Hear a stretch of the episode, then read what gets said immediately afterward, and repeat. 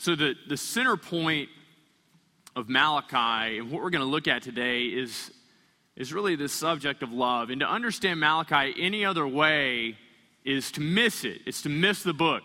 If you miss love in Malachi, you're lost, and you're going to be lost in terms of Ridgecrest for about five weeks, because that's how long it's going to take us to walk through this book. And I was thinking about the subject of love this week, and an odd thing happened to Valerie and I in, in terms of this discussion of love. Uh, when we were deciding where we wanted to serve, uh, I was getting ready to graduate seminary. We uh, were able to take a, I don't what you want to call it, a vision trip or a, hey, I really want to go see Europe and we're thinking about serving in Prague trip or whatever you want to call it. But we went, we met with the guy who would be our team leader in Prague, and so met he and his wife and, and, and tried to be gracious and loving towards them. And so we're sitting in this burger joint in Old Town Prague, which if, if you've never been there, it's just gorgeous. Burger joint, not so much, but Old Town Prague, really, really nice. And we're sitting there, and I'd gotten to know this guy in, in a couple of emails and then, you know, 20 minutes of conversation we're just kind of, you know, where are you from? Which sports teams do you like? This type of stuff catching up. He says, Is the U.S. still there? I'm like, Yes, I just came from there. He said, Okay, I'm a missionary. I get a little disconnected sometimes. And so we're going through and we're talking about this stuff, and he and I are just having a casual conversation. And Valerie and his wife are just, I don't even know, they're in the, their own world in this booth talking. And then all of a sudden, out of nowhere, he turns to her and he says, Valerie, let me ask you a question. Why do you love your husband? I was a little bit caught off guard. I mean, he and I are in the midst of conversation. Here he is ending that abruptly, turning and interjecting, interjecting into the middle of the world that they've created for themselves, Valerie and, and this guy's wife. And so he asked her the question. He said, Why do you love your husband? I'm pretty interested in this, this answer as well. pretty interested in this answer as well. So she starts running down through this list. And I got to be honest she starts naming off these things. I'm thinking, who is this guy? I want to marry him. He's pretty fantastic. I wonder if we left him on the plane. I've never heard of this person. Anyway, I mean, so she's running through this list, and I'm thinking, I'm a pretty, I'm a good catch. If these things are true, she's lucky.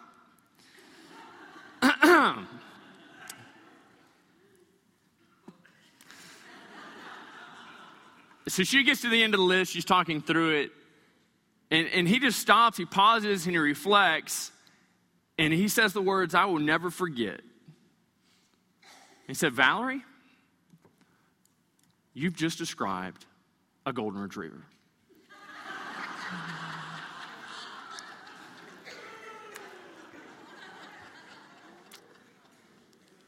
and I thought, you know, I've owned some labs, and they were pretty faithful. They were loyal.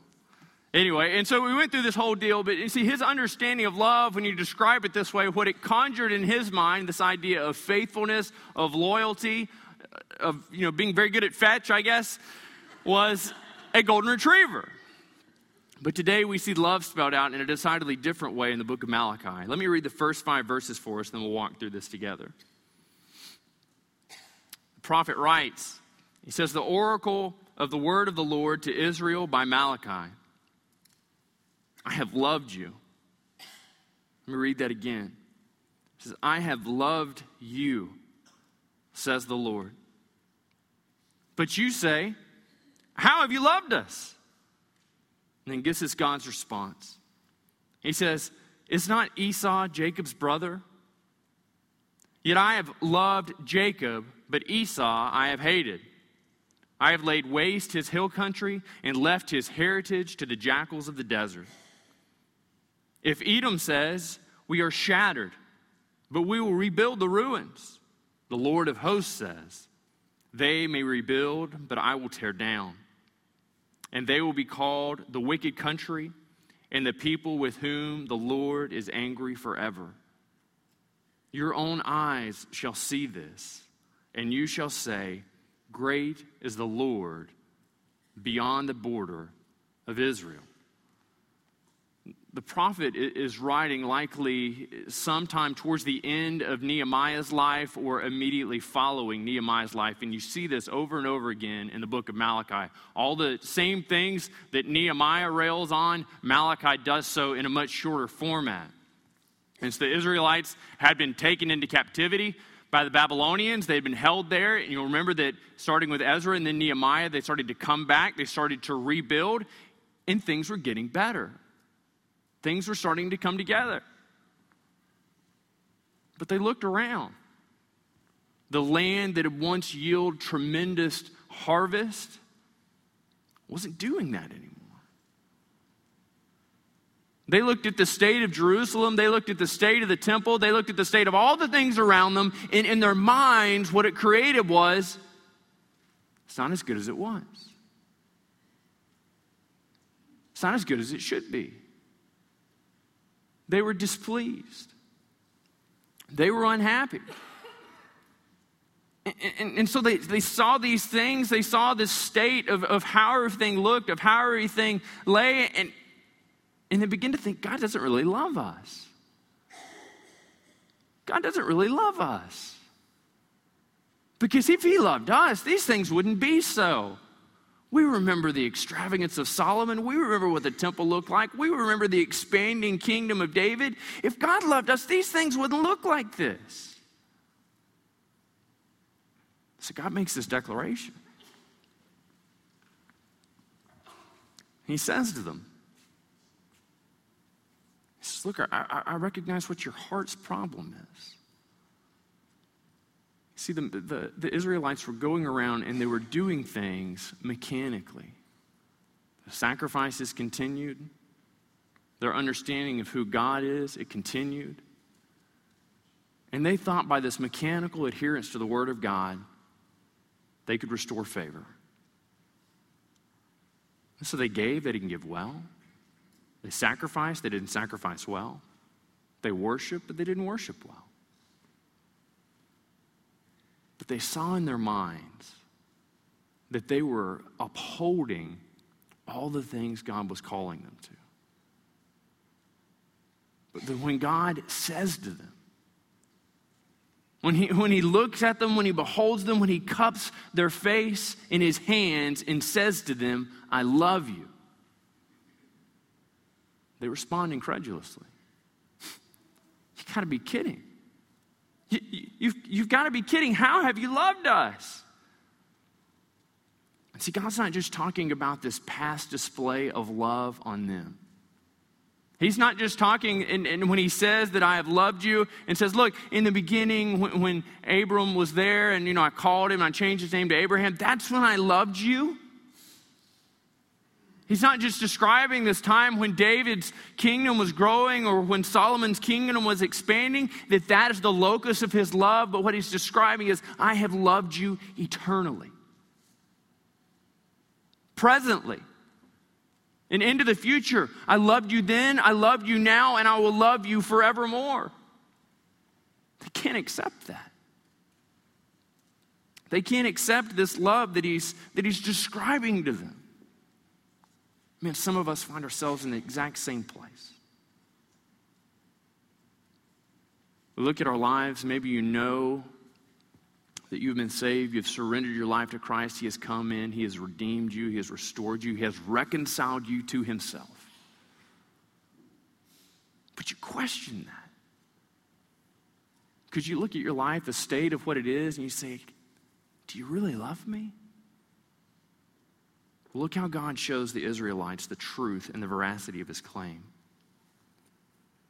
Their question is, How have you loved us? They want proof that God has really loved them. They want proof that God really loves them. And he gives them that exact thing. He says, Is not Esau Jacob's brother? He asks them a pretty obvious question. There weren't there many who would have gotten this question wrong. I said, Well, yeah, he is, of course. Esau's Jacob's brother. God responds, He says, Yet I have loved Jacob, but Esau I have hated. End of two and the beginning of three. Now we're getting into some different areas here. You and I need to look back. We need to unpack a little bit to understand the weight of what God has just told them. Take your Bibles and flip over with me to Genesis 25. When God tells them, in essence, that he loved Jacob, but he hated Esau, he's saying something, he's pulling on hundreds of years of history. Hundreds of years of history occur in that one snapshot. And if they miss this, and if you and I miss this, we could continue to be lost on the trajectory that is laid out for us in the book of Malachi.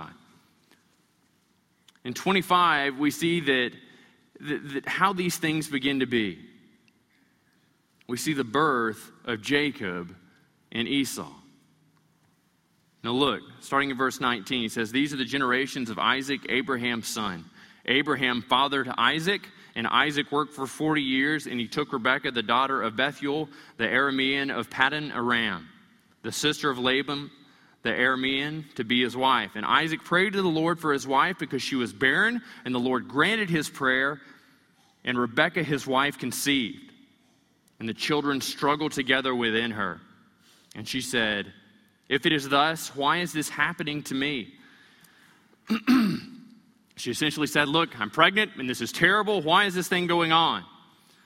So she went to inquire of the Lord. She started praying. The Lord said to her, Two nations are in your womb, and two peoples from within you shall be divided. One shall be stronger than the other. God declares, The older shall serve the younger. Well, you remember the rest of the story. She gives birth to the two children, and one of them is just covered with red hair. We're giving Bryce a haircut yesterday, and his hair is falling all over his legs, and I'm thinking, this is what Esau looked like. I say, How are you? He says, Itchy. So Esau is, is covered in, in red hair. The word Edom sounds a lot like the Hebrew word for red, and that's kind of how these things are worked out. And you see this color show up over and over again in the narrative for Esau. Esau, we find out, is an impetuous man. He's a hunter, and for those of you who are, you read that and with a sense of joy, and you say, Look, hunting is popular in the Bible. And you read about Jacob, and it said Jacob dwelt in tents, and you think, Man, he's back there with the tents. Esau's out there hunting. This is the guy I want. But you'd be wrong. You'd be wrong. You might want him, but in terms of what is right and good and considered respectable in the eyes of the Old Testament, Jacob was doing the more noble thing. Now, he does some other things that are not so noble. He convinces his brother to sell his birthright for a bite of soup. Esau comes in, he's so impetuous. Jacob's got this stew, which must have been the world's greatest red stew because of the price that he labels it. Esau comes in, he says, Oh man, I've been hunting all day and I am dying. What is that delicious smell? Jacob says, Well, you know this. This is my delicious red stew. You can't get this for three counties. Esau says, Brother, I have got to have some of that stew. Jacob looks at him and says, Have I got a deal for you? So, what does he sell it for? He sells it for his birthright. Esau responds in verse 32, chapter 25. He says, I'm about to die. Of what use is a birthright to me? Esau, clearly given to exaggeration. He's a little bit hungry. In our house, that's referred to as the hungry grumpies. And he comes in and he is he's, he's famished. He's, he wants to give it up. And so when this is extended to him, he says, What use is this to me? What benefit is to me if I die right here of hunger? So Jacob says, Well, give it to me. Recognize that Esau is the older, that he is the one that should rightly receive the blessing from his father, that he is the one who should rightly receive the most money, the most material benefit from his father. And Jacob is working that out of him, taking that from him. And we begin to see a division and a distinction. You remember Jacob gets that and he goes back to the land of his mother to find a wife. He comes back and he is terrified of his older brother, isn't he? I mean, he, he thinks of Esau, and, and Esau behind that red hair has red horns, and he's terrified, and he thinks Esau's going to come take everything away from him to kill him. And so he sends out, and he wants to put the women and the children first. He says, Surely he wouldn't do damage to women and children. So he sends them out. Recognize that when he finally meets Esau on the road, Esau embraces him, that they live side by side until the land could no longer sustain them, and then they begin to separate. Now, look, I've got a brother. He's six years older than me, and he lives in Houston. And when we grew older, we separated by distance. He took a job in one place, I took a job in somewhere else, but we still maintain contact, right? These guys still have communication back and forth, but as time goes on, as generation turns into generation, as fathers die and sons grow old, they weren't just brothers separated. There were nations separated. Jacob becomes Israel, and the whole nation begins to grow. Esau becomes Edom, and his nation begins to grow. Know, Jacob's nation was a nation of people set apart to be a blessing. In Esau's nation, they still fell under that same blessing from Abraham.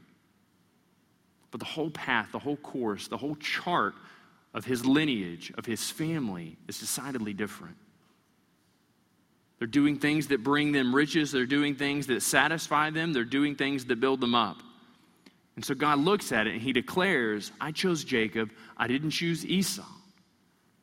The Israelites look at it and they say, How have you loved us? God says, I chose you. You weren't born, you weren't alive, I chose Jacob.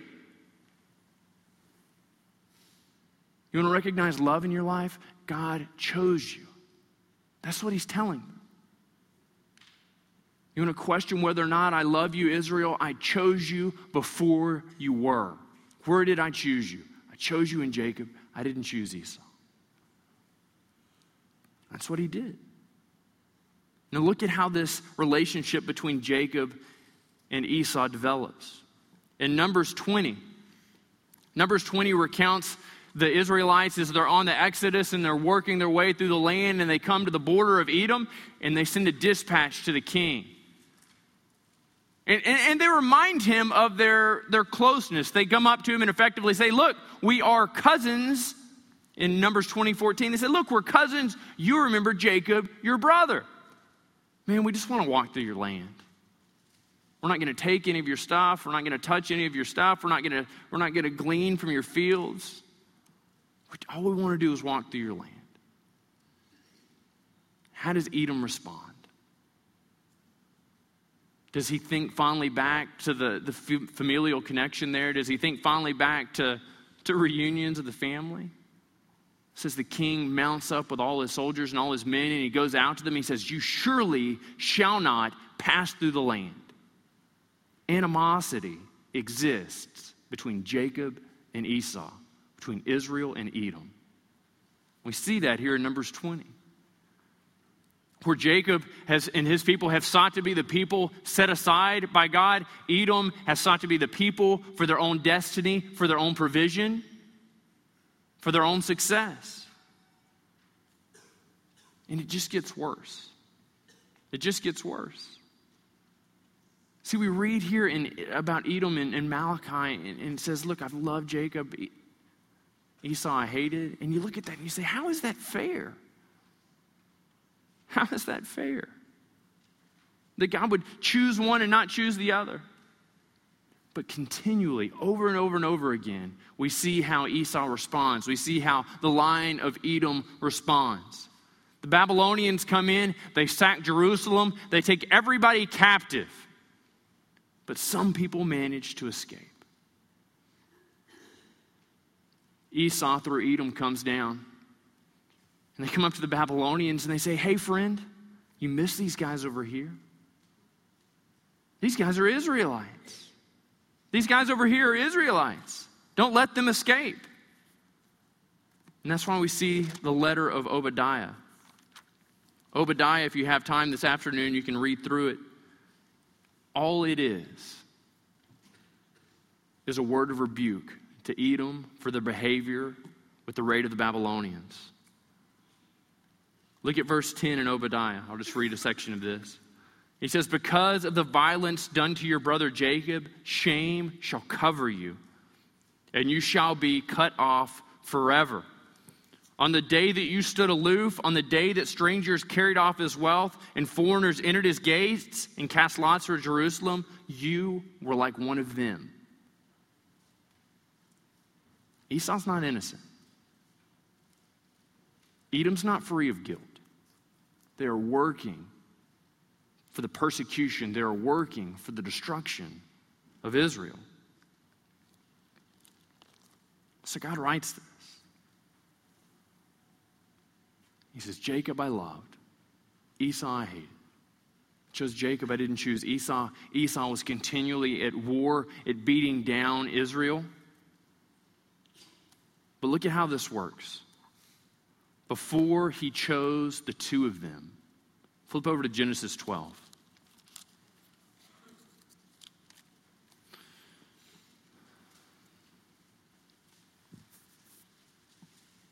Genesis 12. This is what God says 1 and 2.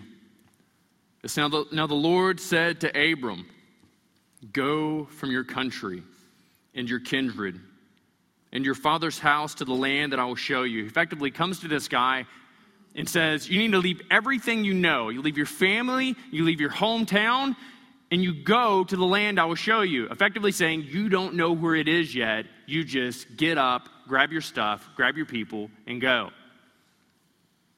For what purpose? Verse 2. He said, I will make you a great nation. I'm going to build you up. You're going to have lots of people that follow your lineage. I'm going to bless you. I'm going to give you stuff. I'm going to give you land. I'm going to give you renown. I'm going to give you fame. For what purpose? That you will be a blessing. So I'm going to build you up. I'm going to make you a great nation. I'll bless you and make your name great so that you will be a blessing.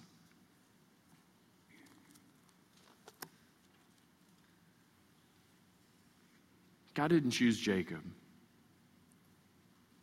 to build Jacob up just to make him be better than his brother. Going on with the same stream of thought, God chooses Abraham, God chooses Jacob, in salvation, God chooses you. He does it for a reason so that you could be a blessing to those around you. God has built them up so that the, everybody that sees them would recognize there is something decidedly different in them, so that they would come to Israel and say, Why are you protected? Why do your crops succeed when ours fail? Why do your women give birth when ours are barren? And they come into Israel and they say, Why are these things so? And they would say, Because God, the Lord, makes it so. It wasn't that they were inherently better. It wasn't that they were inherently good. It was because God chose a people to reveal himself to everyone else through. This is amazing display of love. They say, How have you loved us? And God says, How have I not loved you? I chose you when you were unlovable. I worked for your protection. I worked for your continued life. I rebuked you and led you into exile. I brought you back when you had learned your lesson. I convinced a foreign king to allow your walls to be rebuilt. I convinced a foreign king to allow your temple to be restored. How have I loved you? I loved you from the day I created you. I brought you out of slavery. I gave you a land that you had no right to. God is reminding them when he goes with the route of Jacob and Esau, God is pointing to the fact that God has loved them not because they deserved it, but because he chose them. And they've completely forgotten about that. They've not, they're not living their lives in accordance with the calling of God, which is to be a blessing, to recognize God's love and provision in their life so that they might turn around and bless those around them. When they think of God's love in their life, they think about how it can be manifested selfishly just in their lives. How it can be manifested selfishly just in their lives. So God goes in and he, he describes this. He describes it to us in the Apostle Paul. He says, The scripture foreseeing, Galatians 3 8, the scripture foreseeing that God would justify the Gentiles by faith, preached the gospel beforehand to Abraham, saying, In you all nations shall be blessed. In you all nations shall be blessed. Who? Is it just Israel? Paul doesn't seem to think so.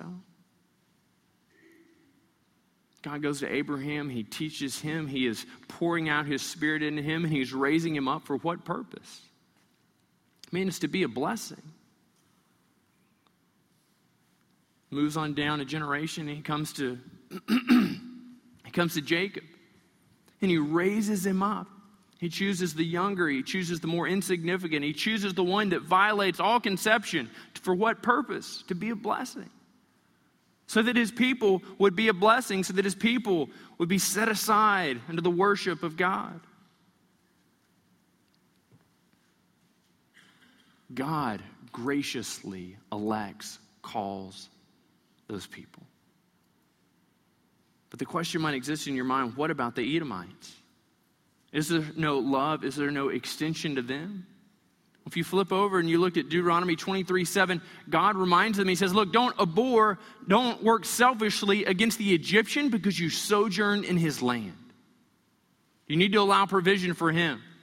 And don't feel the same way towards the Edomites. Why? Because they're your brother. God chose Jacob to be a blessing. Esau and Edom worked against the hand of God. They were attacking his people. And what did God do when they attacked? That's what we see here. God says, Look, this is how I loved you. I not only protected you, but I went after those who attacked you. He says, I've laid waste to his hill country. Speaking of Edom, and I left his heritage to the jackals of the desert. If Edom says we are shattered, but we will rebuild the ruins. Essentially, if Edom looks at the hand of God through whatever course he uses, and they look and say, Look, the walls are destroyed, our houses are torn down, but it's okay. We're going to rebuild it. We're going to come back, we're going to fix this. The Lord of hosts says, They may rebuild, but I will tear down, and they will be called the wicked country and the people with whom the Lord is angry forever.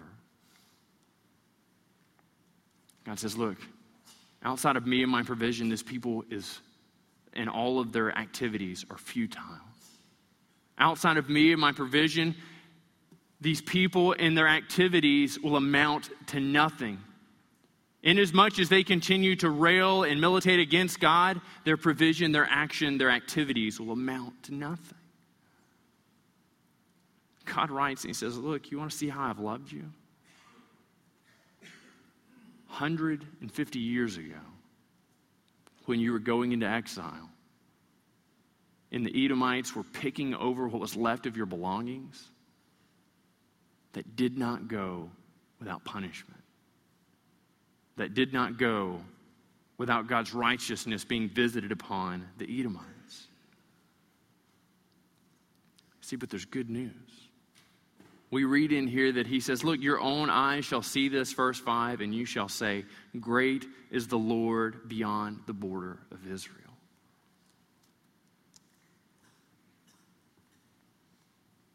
God went to Abraham in Genesis 12. He called him out of this land. He says, I'm calling you out. I want you to be a blessing. I'm going to give you this stuff. I'm going to do these things for you. For what purpose? So that you'll be a blessing to everybody else. Paul, writing about it in, in Galatians 3 8, says this was God preaching the gospel through Abraham to all those who would hear, so that all nations might be blessed. God showed and displayed his love to the Israelites, as recorded here by Malachi, through his love, through his election love to them. Friends, God loves you too. He has poured out his love to you. He has lavishly displayed it before you. Colossians 1 21 and 22, we read these words. He says, In you, speaking to the church in Colossae, speaking to us in our hearts, he says, who were once alienated and hostile in mind, doing evil deeds.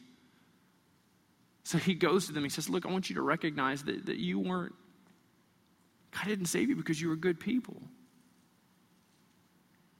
Friend, he didn't, he didn't save you because he looked at your life and he said, He's done enough good things. I think I can save this person. Here's something I can work with. He didn't save you because he looked at you and said, Well, this would be a decidedly easy thing to do. I can save Kelly a whole lot easier than I can save Glenn or Joe. So I'm going to save him. He didn't say, Look, I'm going to save Ben, but I don't know. This is just getting tough. He said they were all alienated and hostile in their mind, doing evil deeds. Verse 22 says, He is now reconciled in his body of the flesh by his death. For what reason? To present you holy and blameless above reproach before him. God presents you to himself. That's how God loves you. Doubt his love for you. God gives us a picture that He is unfailing, unshakable, that all of these things continue into eternity. It's not because of how great we are, it's because of how good and how loving and how caring God is. John wanted us to understand this. So in 1 John chapter 4, he wrote these words to a community that was really struggling with this understanding of how these things work out and are visited in their lives. He says, You want to understand God? Understand Him this way 1 John 4 8. Anyone who does not love does not know God. On the basis of what reason, John? He says, Because God is love. God is love. He says, In this is the love of God. It was made manifest among us that God sent his only Son into the world so that we might live through him. And this is love.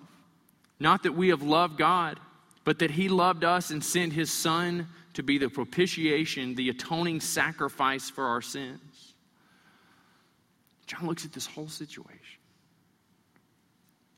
He finds a people in a similar predicament to those in Malachi. They'd suffered a great loss. They looked around them. They're struggling for how to understand, how to conceptualize God. And he says, God is love. They say, How? I say, God saved you. Don't you ever forget that. He didn't just save you by dismissing sin, by kicking all to the side and saying, Don't worry, it's all taken care of. He loved you. He took care of sin by offering a tremendous display of love. He sent his son to die for you, to suffer for you. Recognize that God's wrath had to be poured out on sin. And you think about that, and you think about it in terms of the, the kind of out there. But think about it in terms of you and your life. Man, whether you struggle with pride, with gluttony, with hatred, with anger, with animosity, You've made success into an idol. You've made sex into an idol. Whatever thing that you're struggling with, whatever thing you're pursuing, instead of pursuing God, every haste, hastily said word, every sideways glance, God had all that in mind.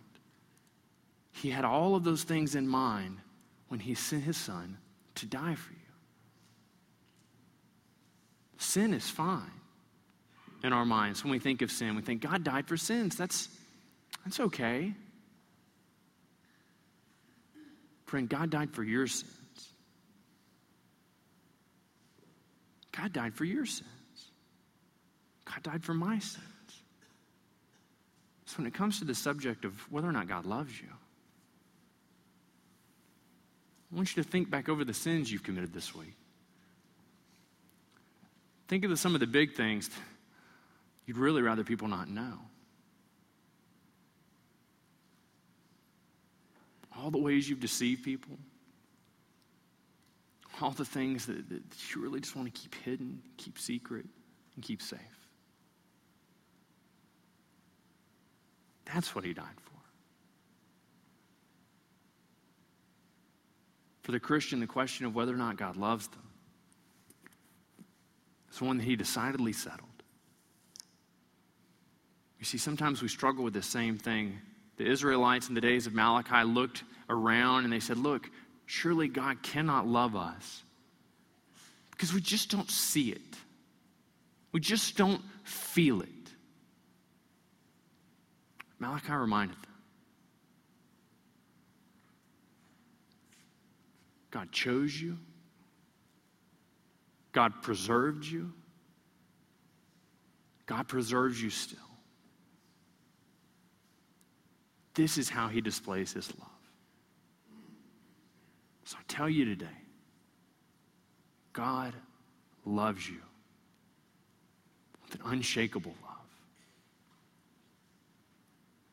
There's nothing you can do to move that away. There's nothing you can do to diminish that. There's nothing you can do to limit the effect of that. Live your life in accordance with it. And quit holding back and believe that He loves you.